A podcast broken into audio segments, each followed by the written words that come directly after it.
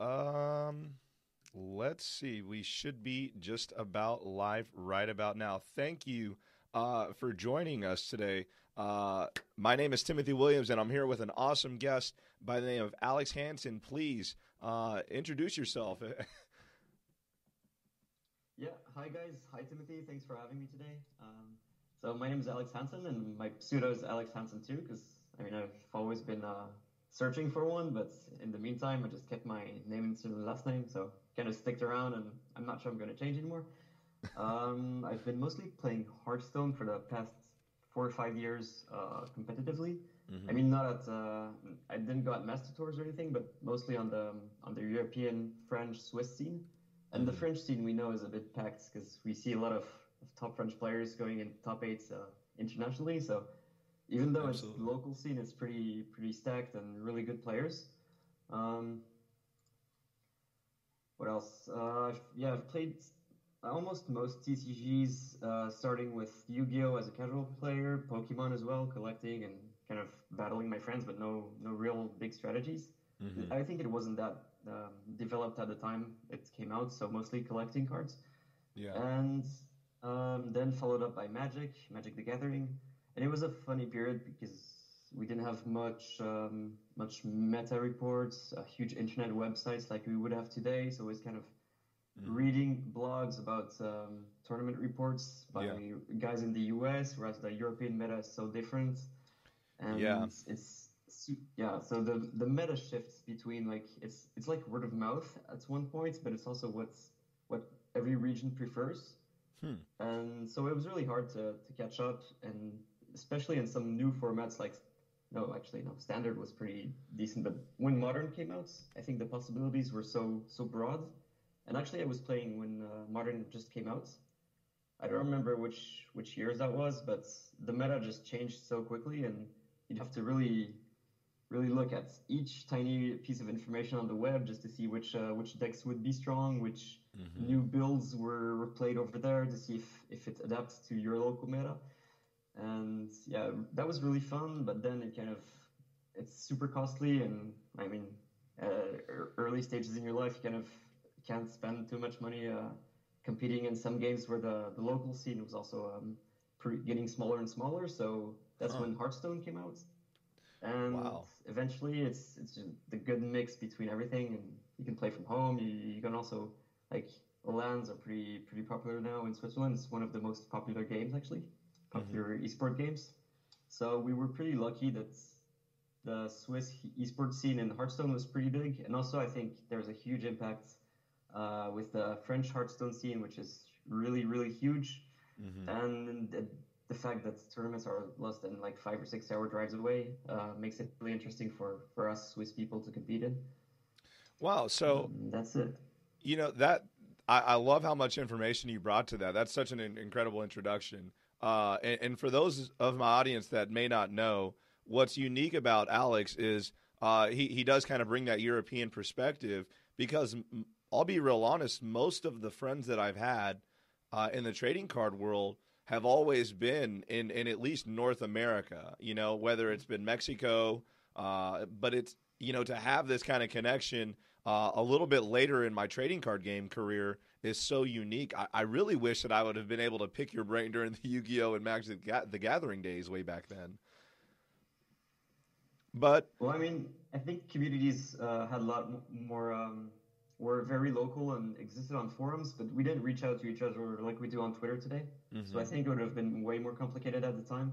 And it was also um, a, a, factor that I think like the web wasn't, social media wasn't developed, and or it was just at the beginnings, and we didn't have mm-hmm. those those usages we do have today, like sharing meta reports on large scales, having so much like online play data and stuff like that. So I think everything yeah. combines now. It's the sweet spot for every TCG player. Uh, to have all the data available, yeah. um, to have access to everybody, just tweeting to them, hey, what do you think about this deck, this matchup, and just getting instant answers. So, oh yeah, this is the best time. Absolutely. I mean, this is the golden era of data and players actually being open for the most part in a lot of games uh, to very sorry. oh perfectly fine perfectly fine we love the puppers over here um, yeah he's a bit noisy and my win- window is directly open to the street so whenever a dog comes by and barks outside, he's kind of Oh. to say hi too. So. well, um, you know what? What's interesting is I'll I'll give you a little bit of a response to like the internet thing. You know, uh, what's unique about my perspective, and one of the reasons why I would say I was somewhat able to be competitive when I was younger is yeah, I'd been playing trading card games since about 2003, 2004, and Oh, whoa. and so I was I was like a 13 or 14 year old, right? And I got to the reason why I got into it and I started really like trying to get better is I started reading on Pojo. and so like I started reading reading like Pojo like tournament reports just like you were talking about. Um, and you know, I started going to my locals. I went to like Books a Million, Toys R Us. I don't even know if they have those over there.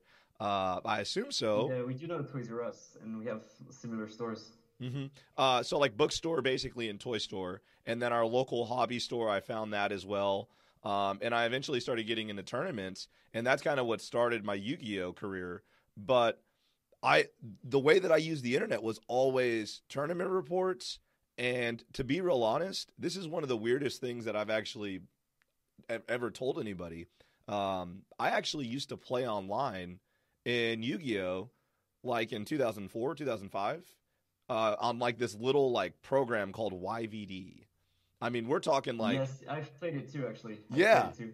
Yeah. So like I Like mean, Yu-Gi-Oh! Virtual uh, Duelist or something. yeah, desktop. game. Yeah, I want to say I said, Yeah. and so like it was really really old school, and you know to to put it in a, in a little bit more of a time capsule, a lot of Yu-Gi-Oh players know the the Goat format era. Um, I actually was that was my first nationals. Uh, I, I was like a 13, 14 year old kid, whatever, and I, I was able to get to nationals. And I remember the, the the guy who won nationals was somebody that we used to play online with in like you know clan wars on YVD, you know, and and it was just incredible to see that like online levels were were that high and it translated, you know. So I do think that like back in the day, that was the difference between like the super elite because I remember there was even a Magic uh, online client that still my friends to this Yeah. day uh, really like they really play a lot on. But uh, so you guys never used like Pojo or anything like that, message board wise? Um, I haven't heard about Pojo. Um, is it a message board? Wow, that's so interesting. So Pojo was like this national, I guess, and and somewhat like North America like magazine. You can actually go to like pojo.com like right now if you wanted to. But like it yeah, I'm just actually doing it. and um Okay, yeah. and so Pojo used to like publish magazines that had card prices and like had all the cards in them. And like so you would like flip through as a little kid and see all the shiny cards and then you know if you went online you could read tournament reports that were on there. And um, there were also websites like like some people were too elite for Pojo, right? So they would they made like their own you know separate message board that was even more inclusive. Uh, one of one of them was called Duelist Grounds. If you've ever heard of Duelist Grounds, oh man, Well, I wasn't playing Yu-Gi-Oh very competitively. I, I would mostly know about Magic, uh, Magic forums or Magic uh, websites. So there was a I little bit of When I magic. played Yu-Gi-Oh, was mostly. Yeah, yeah, I guess. Yeah. I was gonna say there was a little bit of magic on Duelist Grounds, but go ahead. I'm sorry. Yeah, no problem. Yeah, let me just Google it too. Duelist Grounds. Oh man, Duelist Grounds Yeah. is legendary. So so many. Okay, so it's a. It's is it um like a forum, a message board?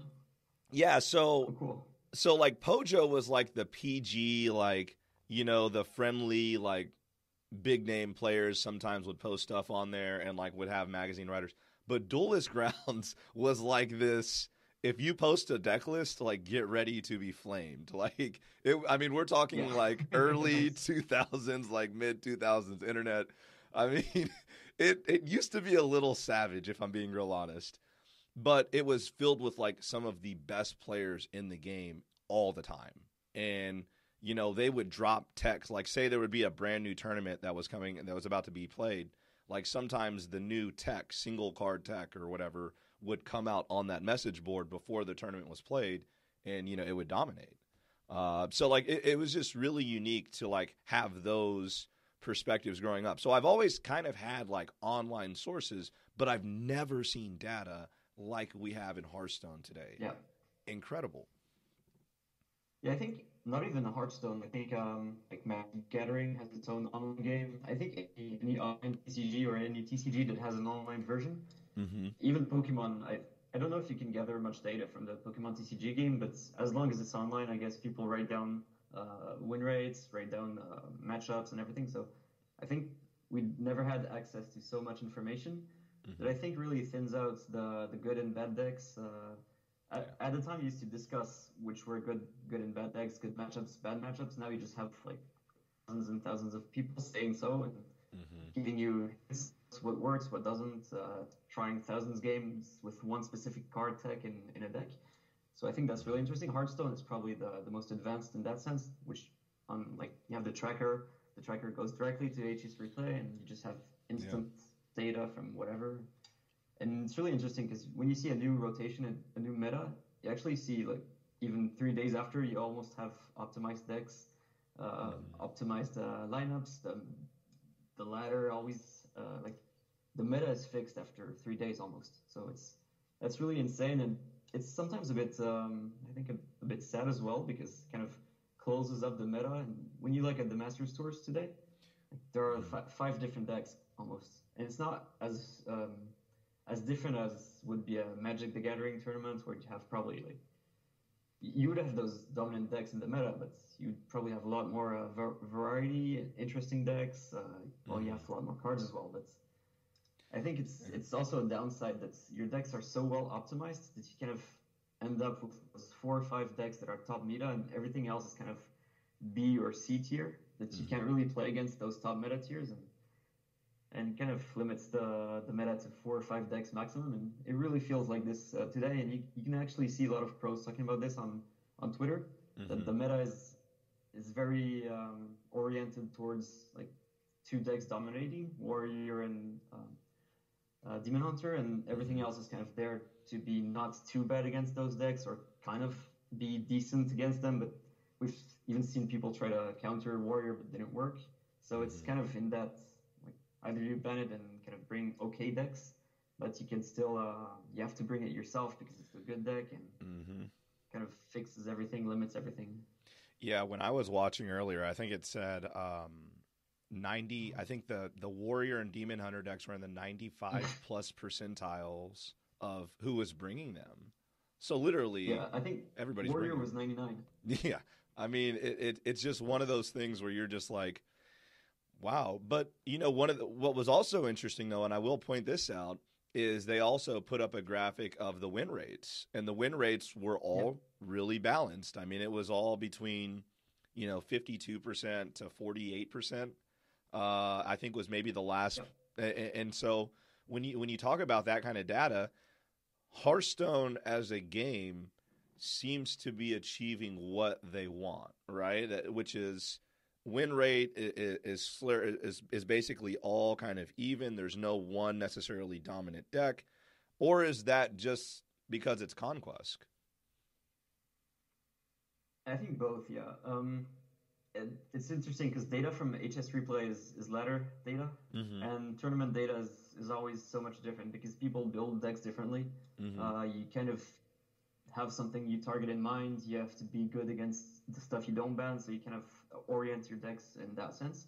Mm-hmm. Whereas ladder, you try just to be the most consistent possible, and you, you always obviously try to play around everything, but you can't take too many cards in ladder because obviously it doesn't work as in conquest. You just like play against three or four decks. You kind of can anticipate as well. Mm-hmm. So it's it's uh, there's a lot true. more deck building and it's a lot more intense in in conquest. Uh, so yeah, I think it's interesting as well to compare the the win rates. Uh, indeed, everybody brought warrior, but there were some strategies coming out of. Um, I hope we see a couple in top eight as well. That's Mhm. either leave warrior open or try to. Well, yeah, if you leave warrior open, you try to counter it. Mm-hmm. Hasn't seemed to, to be proven a lot. I've seen some, Yeah. some guys leave warrior open like. Uh, I think I, we saw Blazes uh, yesterday that had Warrior open and just wrecked a Druid turn four or something because he just had that crazy, uh, crazy start and you can't do anything against it. Yeah. That's just what Warrior does. Like that's just what top tier decks do. So when you try to Yeah. counter them, you kind of. It, I don't think it's um, it's probably the best strategy to try to counter the best deck, but at least you can try to counter the, the weapon archetype, which Mm-hmm. uh, Demon Hunter has. Um, Rogue can have uh, can use a lot of weapons, so if you have like uh, oh, I don't know the name in, in French, uh, in English, sorry. What's the the, the, Is the it guy that destroys a weapon? ooze? Uh, yeah, acidic ooze. ooze. Yeah. Yeah, okay, yeah. So you can have oozes and stuff, and the guy that freezes as well. Like, sorry, I don't know the English names. Oh no, it's perfectly cool. Um, yeah, so I think it's interesting to. It's going to be interesting to see the top eights and see if, if yeah, the fact that 99% brought warrior, if it was really the good, like the dominant deck, if people can build around it in conquests. I Mhm. think that's that's going to be a really interesting question. hmm But definitely in on ladder, it's really the best deck because Yeah. I mean it's it's so stable and actually it's even one of the I think it's really a good deck right now because it has the most tutors. Uh, it has draw. Um, every card almost synergizes with at least one or two other cards in the deck, so hmm it's not like those Highlander decks where you just put put a card, high roll, and I, of course the outcomes are always good, but you just have Yeah. so many independent cards that work uh, independently. Whereas Warrior, you can just combo with anything, which is why it's so powerful. You know, I think that you bring up a good point about it being uh, all the cards being good and it can it's so versatile. Like one of the big criticisms of like Rogue has been that it cannot close games as strong as it could before with, you know, Leeroy Jenkins. And so when you look at some of these decks like even Druid, you know, on Druid uh, if you mill Mountain Sellers uh, as as you're you know going ahead and trying to turbo, or you mill critical minions, uh, or you just maybe have to expend your free mana cards early because maybe the deck you're playing is just going really heavy tempo. It, it puts these decks in weird positions. Whereas Warrior can take damage and gain armor. It can board clear. It can be aggressive and put threats on the board that are basically what I call what I call floating cards. I've, we've always called them floating cards. Like if you if you have a card that can generate another card, it basically gives you a, a, a floating card at Yeah. plus ones. You know, and then it has the weapon aspect of it as well, where it can generate advantage that way. I mean, just warrior is just it is the best all around deck, and it really does put a, a big problem with the meta because how do you counter that? Uh, there's not been a successful hard counter, and and that's kind of what we're seeing in, in the Grandmasters. That's why so many people are banning it. Yeah. Actually, it's what's interesting in the in the win rate of Warrior is if people leave it open. I think the the most interesting stat is like the ban, the number of bands and then the number of um, of times it's been played. Mm-hmm. Because people leaving it open obviously try to counter it or have a good lineup against it. Mm-hmm. So the fact that it has 50%, even though people try to counter it, is is still silly impressive. Oh yeah. Because that means people that keep it, that leave it open, are super confident against, against it, and they still have 50% win rate. They're not like 55 or they, they don't really beat it. They kind of are average against it, which is which shows how the deck is is stupidly good right now. Yeah, and and at least uh, I guess the only thing that a, a lot of people are happy about is at least it's not Demon Hunter. That's just you know Yeah. smacking Yeah. people in the face and and generating cards, not necessarily generating cards, but having cheap cards that end up uh, snowballing into insane advantage or damage. Uh, but yeah, I don't know. It's it's really interesting, and, and there's been some sad uh, moments uh, watching the Grandmasters tour too. You know, watching Purple. Uh, one of honestly, I he's one of the one of my favorite guys that I watch streaming just because I love the music that he plays, and it's so weird. Oh, yeah.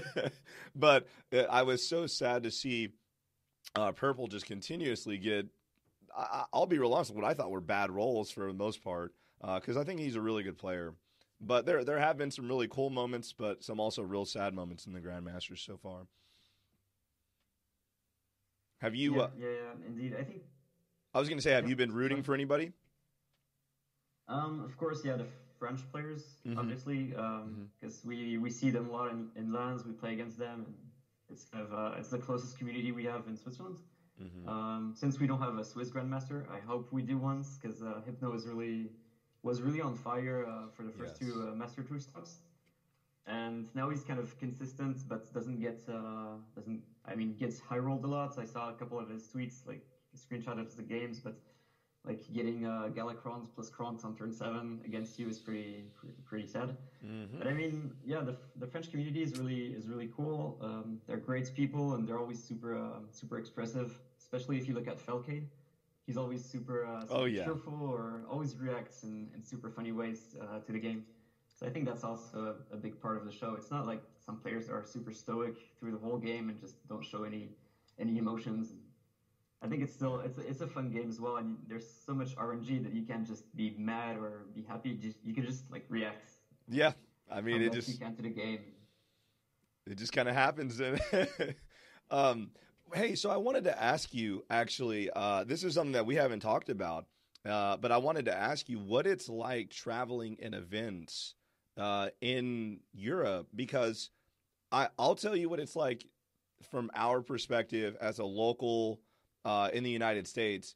But I'm curious what it's like uh, traveling around to events in Europe. And, and, and I'm not sure. Maybe you could tell me about some of the biggest events that you've been to uh, or maybe traveled to. But kind of talk to me about that a little bit. I'm kind of curious. Yeah. So it's actually pretty simple because I haven't been to the. Um, I didn't even go to the H, HTC stops, HCT stops at the time. Mm-hmm. Um, even though they were not too far away, there there were some in Spain, um, in Sweden. But most of the big tournaments we did uh, with my team because we always tried to move um, to move as a group, so like th- at least three or four people at a time. So mm-hmm. we always went to France, and okay, as I mean, obviously France is the, the the good thing with France is you don't need to go too far, and the scene is incredibly strong. So it, it wouldn't be like going to any other country, and we don't know the locals maybe in other countries. Whereas the French community is super um, super really tight knit. Mm-hmm. Um, we talk to each other on Twitter, on streams, and everything, and everybody ends up knowing each other really quickly. Hmm. Um, Is there a language so, barrier with with any of the other countries? I, I, just had to interject real quick. I'm sorry. Yeah, no problem. Um, yeah, actually, in Switzerland we do speak French. Mm-hmm. It's um, it's 30 30 percent of the the country that speaks French. It's one of our four official languages. Mm-hmm. So obviously we don't have the, the language barrier because we can just speak French with the French speak, speaking. Mm-hmm. But it's also a reason why we don't go to Germany, for example, for the French part speaking of Switzerland, because we don't speak German very well. Um, mm-hmm. Even though we, we learn it in school, it's always that second language you, you end up learning in school, but never speaking well. Um, okay. So we don't go to Germany much. Uh, whereas huh. Swiss Germans, they go to Germany and they're really, really close to that community as well. So Huh. Swiss is divided between French and German, so everybody goes to their closest uh, big community. Uh, wow. Whereas for Swiss Germans, it would be Germany, and we go to France. So it's it's really funny how how we both uh, travel differently. Wow. See, like that is the kind of input that I was talking about about traveling because I would have never even guessed anything like that. That is so cool. So you guys can have two metas basically that clash within you know, just one part. And and we're talking about like international influence, not, you know, local, you know, it's like for us it's a lot of states. You know, we we have like I live in Tennessee. Yeah. And so right above us is Kentucky. And maybe Tennessee and Kentucky will have different meta games, but it's not like the skill level is ever going to be like wide, wide, wide, uh, or or really that high. But I imagine that having two different countries that contribute to your metagame as well that that makes your gameplay like really really high so it makes sense why the french metagame and and why the swiss metagame that that is influenced by so many different countries it, it, it makes sense why you guys are pretty good over there too I mean, also geographically, we're so much closer to each other. So I mm-hmm. guess every time there's a there's a major tournament, it's easier for for the big players to come to come to one centralized uh, place. Yeah. And I mean, Paris, Berlin are very centralized. So every time there's a there's a tournament in one of those big cities, it's pretty easy for everybody just to travel in. I guess like by airplane, you could probably go to each each city, uh, each city at a time. That would it would approximately take like two or three hours by airplane for everybody in Europe. So I think this is also. I mean, America probably you could probably do the same. I don't know how like how much time it would take to cross the the entire country oh. by airplane or. I can like tell you about that. I can tell you about that. So, okay, let me let me give you a little bit of from from our perspective traveling. So, uh, I live in Tennessee, and we were so focused on like the local area that we compared ourselves to like other cities. Like we weren't even thinking about Kentucky or Georgia or Louisiana or anything like that. We were concerned with like inner cities. And granted, the cities were the cities were probably distanced by about maybe 45 to 50, 60 miles. So like we're all relatively close. And this is before the age of the internet. Uh, but like as time went on, we started traveling more and more, and we would just get in a car and literally drive, you know, three hours, four hours at you know three or four in the morning, get to the tournament, and uh, we would play, and then we would drive home after the event. Um, and, and so, if we wanted to go somewhere across the country, uh, getting getting from like Tennessee to California I actually got to go to one of the biggest events that's ever happened in a trading card game uh, in uh, Long Beach. It was called YCS Long Beach. It was a Yu-Gi-Oh event, and uh, me and a, a, lot of my friends we flew across the country. The flight was incredible. We went to LAX and stuff. I mean, it was like this whole like this whole thing for a trading card game, you know. and the the cool thing about that is I actually Sounds like a movie. it really does. And and I the the other cool part about it was I got to go see Kobe Bryant play uh, in person. So like I mean it was like this whole thing. I mean it was it really was like a magical uh, event. And um, we I did that a couple times. You know, like traveling for tournaments. You know, I went to places like Chicago, uh, St. Louis, Seattle. So we're talking like, you know, from Tennessee, we're talking probably six hours uh, driving and then flying to get to Washington. I think it was like a five hour flight just directly to Washington, six hour flight. Um, flying across the middle of the United States, you know? But it, it's so cool getting to do that. And one thing that you brought up was that uh, when there's like a, a centralized event like in Paris or uh, say you said like something like Berlin, that a lot of the big name players can kind of go there. That's not necessarily the case in the United States because it's so spread out. Like uh, an event, yeah. you know, being in New York, that's so hard for people from California unless you're like a, a, a really well known player, you have a high bankroll. So I don't know. That that's kind of the perspective from the from, from my experience playing uh, trading card games. But I, I would say that I'm I'm very similar to a lot of other people. Yeah, man. Yeah, actually super interesting. I think yeah, the size of the countries and the um, the fact that it's so easy in, in Europe to to fly from one country to another, mm-hmm. uh, that really makes it. Um, also in, in France, I mean, France, Switzerland, we have super really good train systems and motorways, so it's really easy and convenient to go from one place to another. Mm-hmm. And I think, yeah, the, well, the countries are so small that compared to the U.S., that's I guess it's super easy for even the French community. It's like Paris is super centralized. France has, has been made made that way that all the trains kind of uh, France is a, a, star and Paris is kind of in the middle, so they mm-hmm. all kind of go back to the huh. center and it's super easy to, to just change trains and go go wherever. Um, and each city, uh, they always try to, or, of course, organize the the LANs um, in big cities that are really well centralized. Mm-hmm. And that's really a strength, I think, in, in Europe that everything's super well connected and especially yeah. not too far away.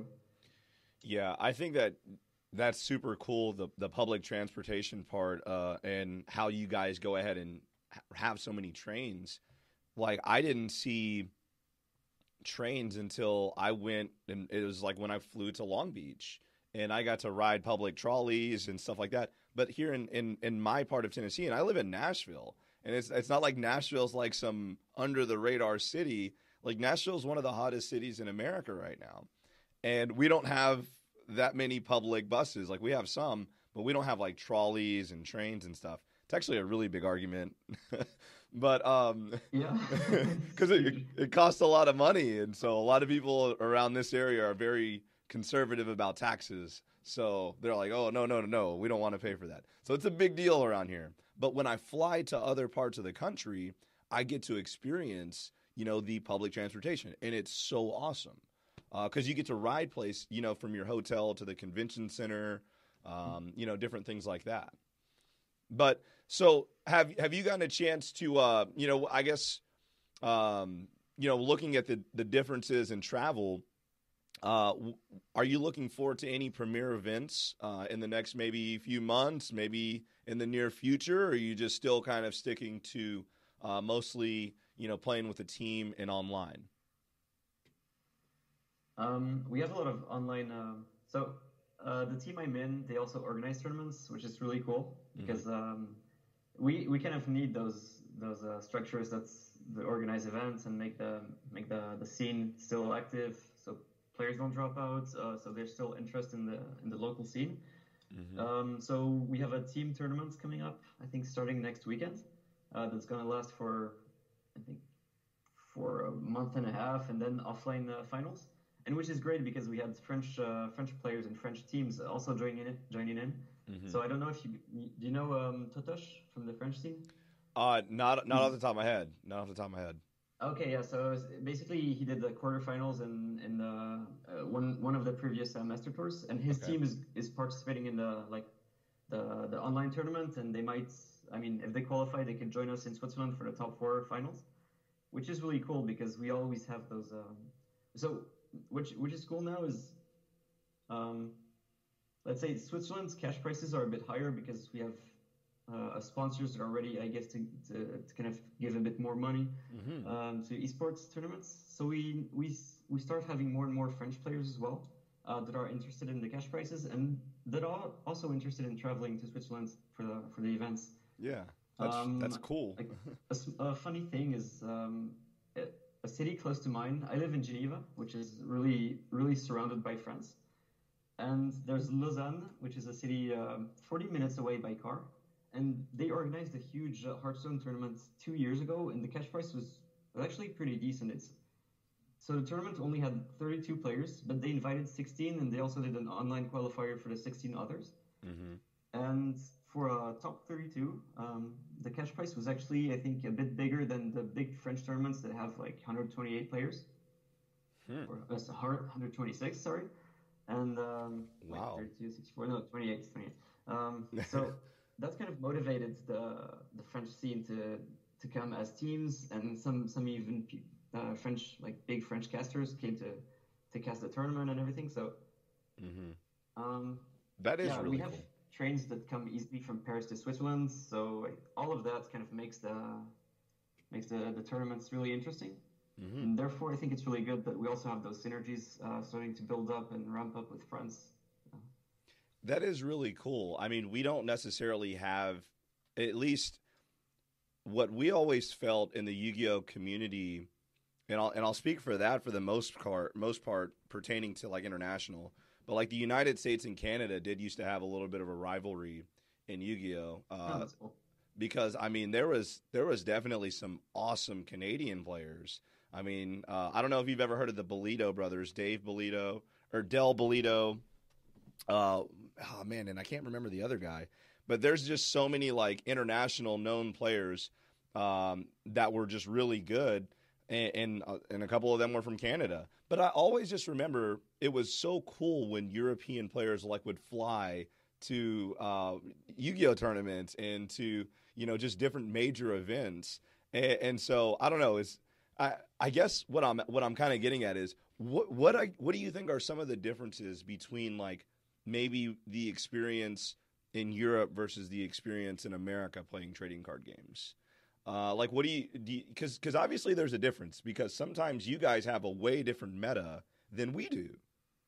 Yeah, and, and it's so strange to me. I don't understand it. Actually, I, I wouldn't know. I can't say why. Um, it. I mean, it, there's no explanation why the Asian meta and the European meta and yeah. the American meta is so different. I think it just depends um, on. Yeah, actually, I don't know because HSReplay. Even when you switch servers, you see how different it is. Mm-hmm. and it kind of doesn't. It wouldn't make sense, I guess. But I guess it's what everybody prefers to play. Um, I don't know if like Asians in TCGs in general like to play uh, more aggressively. I think in Hearthstone, the Asia Asia servers is mostly is, is a bit more aggro than it is in Europe. Hmm. And I don't know if it's I don't remember what I heard about America. I, I play a bit, but I, I'm I, am not top legend uh, in America, so I can't really say what the meta is uh, at a really good uh, level. But Yeah, I mean, I don't know. I think Europe plays a bit more control sometimes when you see um, sometimes what they bring to. to um, yeah, it's I don't know. I think it's maybe in our culture that's. I, it's hard to say. It's it's not the data obviously because otherwise the data would just everybody would be playing the same meta. Yeah. Uh, we probably still have some personal preferences uh, per country per uh, per continent.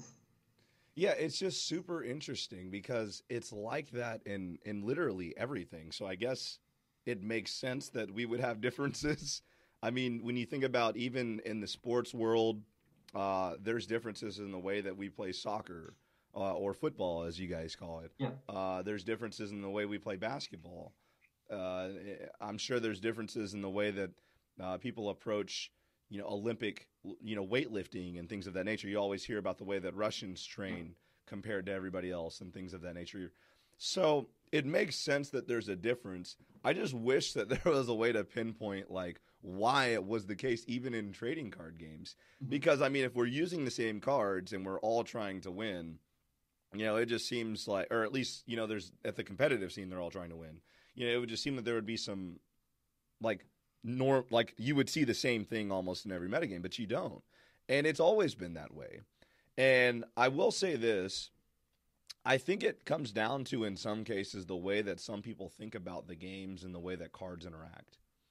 Uh, like, for example, where some people may see, oh, this card is really good because it's a plus one, maybe uh, some other people's way they judge a card is I like this card because it gets me closer to winning a game via this combo.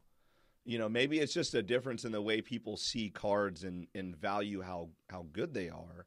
And then all the play, all, all the ways that they play the cards, you know, it, it, there's so many different decisions that go into playing cards. So I don't know. I, I can't put my finger on it. I don't know either. Mm-hmm. But I've just always thought it was strange how we would have the same band list or we would have the same restricted list, yet the meta is not the same. And and I will say this: in the OCG, uh, particularly in Asia, uh, there were instances where like cards were cheaper. Uh, you know what I mean? Like they would be printed in different mm-hmm. rarity. Um, I'm not sure how Magic the Gathering treats that though. You know, yeah, like actually, I used to buy Chinese cards because they were cheaper as well. Oh well, there you go. See, I didn't know that. Um, because like over here, there was a there was a period where we wanted to have foreign cards. Like I had French, I had French, you know, Yu-Gi-Oh decks. You know, I had Italian Yu-Gi-Oh cards. Like I used to have foreign. Like that was the flex over here. It was like, yeah, dude, you can't even read my cards. You know, like, but that was the, that was the thing. So, but the thing was, getting Italian cards and French cards, it was more expensive. That's why it was a flex. So. Oh whoa!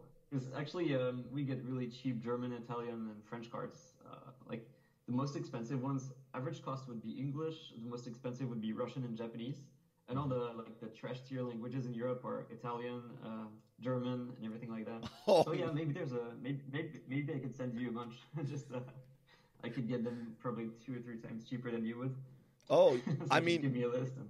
Oh yeah. Hey, there was a point where literally I would get on I would get on Germany's uh, eBay and I would get on the Italian yeah. eBay and I would get on the French eBay and I would literally look these Yu-Gi-Oh cards up and I would buy them. And sometimes the price would be cheap, but like as time went on, other people started catching on to this as well. So like, you know, the prices went up. And I don't know, is it pretty well known that like the Italian shipping is like sort of sketchy. Like I, I, we were always kind of like nervous about ordering cards from from Italy because the customs were so strict. I don't know. Actually, I, I wouldn't say so. I, I mean, it's probably different from um, from yeah. the US rather than in Europe because in Europe yeah. we probably don't have a, a, really really costly or weird. Uh, I mean, it's it's super quick because it's only one country uh, apart. Wait, so how quick can you get mail from like France. Like say say you ordered a card from like French, uh, I don't know, Troll and Toad, whatever it is over there.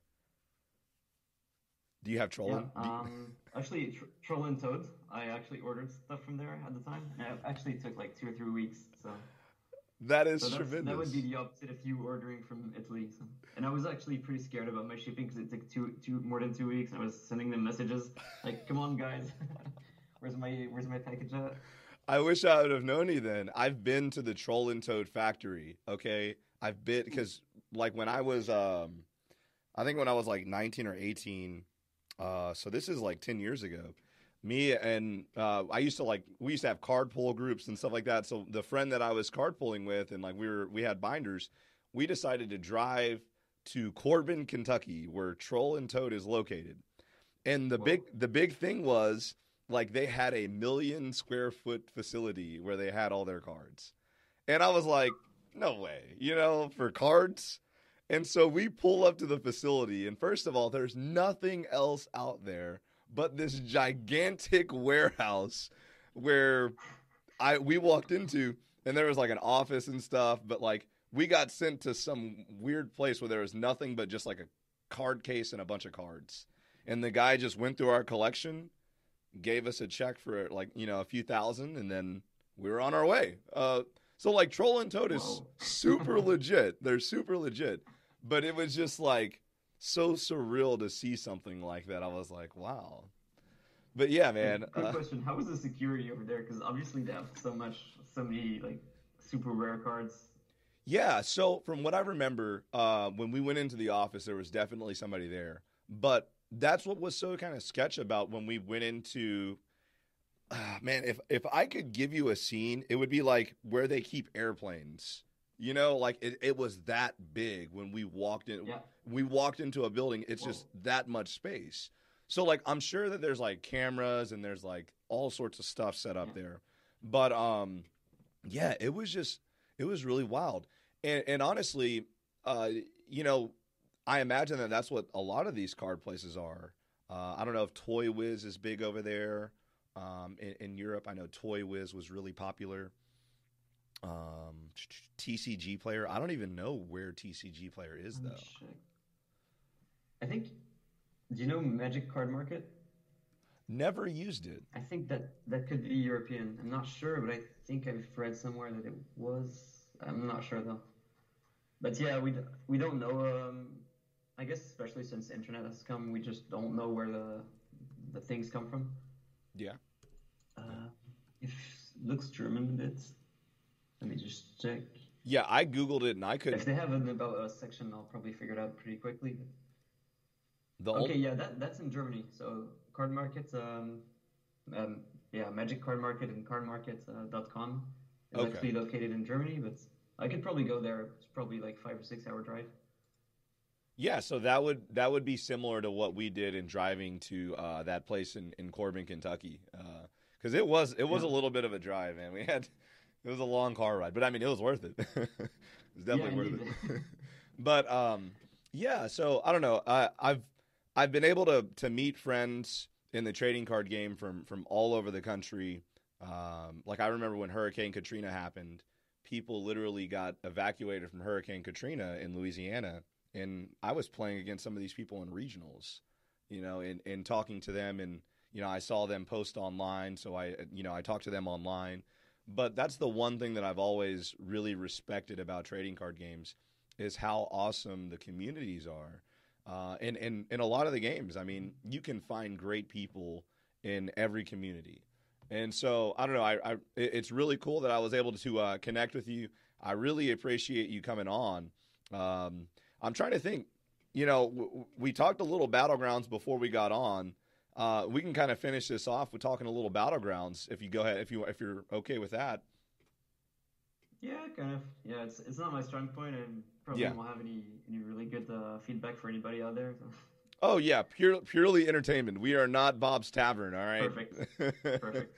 but the the one thing we were talking about before is how how unique Battlegrounds was in the sense that, uh, like this new upgrade, this new patch that they have. You know, you've got new heroes, you've got a ton of new minions. Like Battlegrounds is so unique in that sense. Uh, I tried playing a game and I couldn't. Like there was too many things going on. Like I didn't know enough of the new cards to be able to play a strategy on the fly. So Yeah. I, I don't know. It's just so unique in that sense. And I really got to give it to uh, Blizzard and the people at Hearthstone. They did a pretty good job with Battlegrounds. Honestly, yeah. Um, I think in all the I haven't played the the Dota Auto Chess, but I've played a bit of TFT when it came out. And I feel like Battlegrounds is uh, compared to TFT, it's it's a lot easier to, to, to handle, and especially I think they've oriented the game in in a way that you probably have a bit less options because um, you only have seven slots on the board, and yeah. obviously you don't have so many I think characters. I probably now you probably have uh, the equal amount um, than TFT, but I think the interactions are are a bit a, a, bit easier to handle and to approach, whereas the strategies are a bit also uh, more limited which is pretty, pretty good because where it's complicated is really the transition, the, the early builds, the, the mid builds, when to when to know when your build is good or not, how scouting uh, works. It's really different than TFT, whereas in TFT you can just look at everybody's build. There you really have to keep track of everything. So I think it's really challenging game as well, even though it's simpler. Um, mm-hmm. I think it's it's like Hearthstone is to a TCG. It's it's a lot more simple because you have less cards and obviously you have a lot of limitations like you don't have much card draw you don't have any tutors um, and it's it's kind of the same thing and, and the rng like tft does have some RNG, i guess for critical hits and stuff like that mm-hmm. but i feel like um, battleground is really like the, the rng god's game so you could either go super well or super bad and i think that's a really fun fun addition and i think the pirates kind of snowball in, in a good I, they don't RNG too much, but there's a snowball effect that's also like depending on where you attack, you, you could like keep the, the key pirates active and alive and, and continue your combo. So yeah, I think it's it's really well implemented and it's a really good addition. It doesn't break any strategies; it just brings new synergies, and it's really well done. Oh man, I the some of the pirates interactions are just I feel like to to re- be really skilled at battlegrounds, you have to literally know almost every. You have to know the card pool, and then you have to be able to come up with these combos as the tavern is refreshing, and basically know when to sell, when to hold on, when to power level, yeah. um, and, and all of these new pirate cards that they added have completely blown apart my strategies on there. So I'm like way back to the drawing board on there, and and that's one thing that I can appreciate about battlegrounds. It, it's a little bit different in the sense that you know I always kind of compare it to like standard because it's the easiest thing for me to mm-hmm. compare it to because uh, it's the same game, but or, or it's, it's it's it's it's Hearthstone is what I should really say. But when I look at Hearthstone standard, for the most part, you know there is some some change with with you know the way that they introduce new form or new formats and things of that nature but with Battlegrounds, there is radical change when they release these patches. Uh, and, and I can appreciate that. But man, it just takes so much to be, I think, really skilled at that game. So I do appreciate like the streamers that, you know, do these combos. Like I'm sure you've seen the Khadgar thing that that a lot of people were doing. Like Khadgar. no. uh, okay. So it was like Khadgar uh, and uh, Brann the the Bronzebeard. And so the goal was to acquire both of those minions on the board and then get to so basically you had to be tier 5 cuz you wanted to see Brann. So once you saw Brann off of a triple, you know, you could sell all of your board and at 20 seconds you could legitimately close the client, reopen it up and then have just Brann and Khadgar after you like sell or whatever you upgrade. And so it, when it when you when you close the client at 20 seconds, and you open it, if you survive, it gives you like 120 seconds on the clock. Okay? And with that 120 seconds, you have to use Khadgar and you have to use Brann the Bronzebeard and you have to find tokens. And keep in mind, you're on tier five. So every token that you get, like um, say you get the Murloc token, it's going to make, uh, I believe, two triples automatically when you play it because of Khadgar and Bronzebeard. Okay, yeah. And so you basically snowball all of these tokens into a bunch of triples. And I've seen I've seen some streamers get as high as like 17, 20 triples off of this. And you end up basically acquiring and with like 20 seconds to go, you kind of finish off your tripling and then you sell everything that you need and you just have the Murlocs and you play your your Omegasaur with with a bronzebeard to get like divine shield, poison, blah blah blah and you just keep playing pump spells in you know the the Omegasaurs that you found. But like, it it's incredible to watch. I I, I wish I got to show you a video of it because it's it's tremendous. Okay, it's my favorite thing to do. but the problem is it's so hard to do that. When you mess it up, it is you're, yeah, I guess. you're done. Yeah, the other combo I knew about was which was actually pretty fun. I've never really achieved to do it, Mhm. but I've done some similar stuff. Is when you when you get that bomb that does four damage, and you get like uh, the Baron that doubles the the death rattles, yep. and you can kind of get there's a Exodia build where you can kind of like get everything to explode. Yep. And that's actually super funny. No, actually, it's not with that one. I think. You need the the ghoul, I believe, right? Like the yeah, the ghoul is yeah. but the ghoul and uh Yeah, it's a golden ghoul, and it kind of explodes a couple times. yes, it's incredible to watch anime too because you're just like, what just happened? but yeah, uh exactly. It's so complicated. I mean, I, I don't know it really well, but it's it's a bit complicated as well, so it's hard to explain. oh So yeah. it's easier to watch. I don't know who did it. I think maybe a Crypt did a video about it. Hmm hmm Yeah, I think he And it's, definitely yeah, it's really fun to watch. So anybody should go should directly type uh, Exodia and Battlegrounds on YouTube and watch it right after the stream. Oh yeah, absolutely. Uh, if you're if you're into some great battleground stuff, and it is super entertaining. But hey, Alex, I I just wanted to say I appreciate you a ton for coming on. Um, I know that we had been in talks for this for a few weeks, and you know, honestly, with everything going on in the current culture and the current climate, it's just good to you know have a conversation about you know some trading card games and uh, to be able to Yeah. enjoy it. So once again, big thank you for coming on. Um, I hope that our international viewers get a chance to check it out, and I hope that, that my friends that I grew up playing cards with that listen to this podcast and things of that nature, I hope they get a chance to see a perspective of somebody that we never got a chance to really interact with when we were growing up. So I appreciate you uh, giving us this this cool, fresh perspective. Yeah, it's a, it's also a pleasure because I didn't know I I haven't heard anything about the the US scene.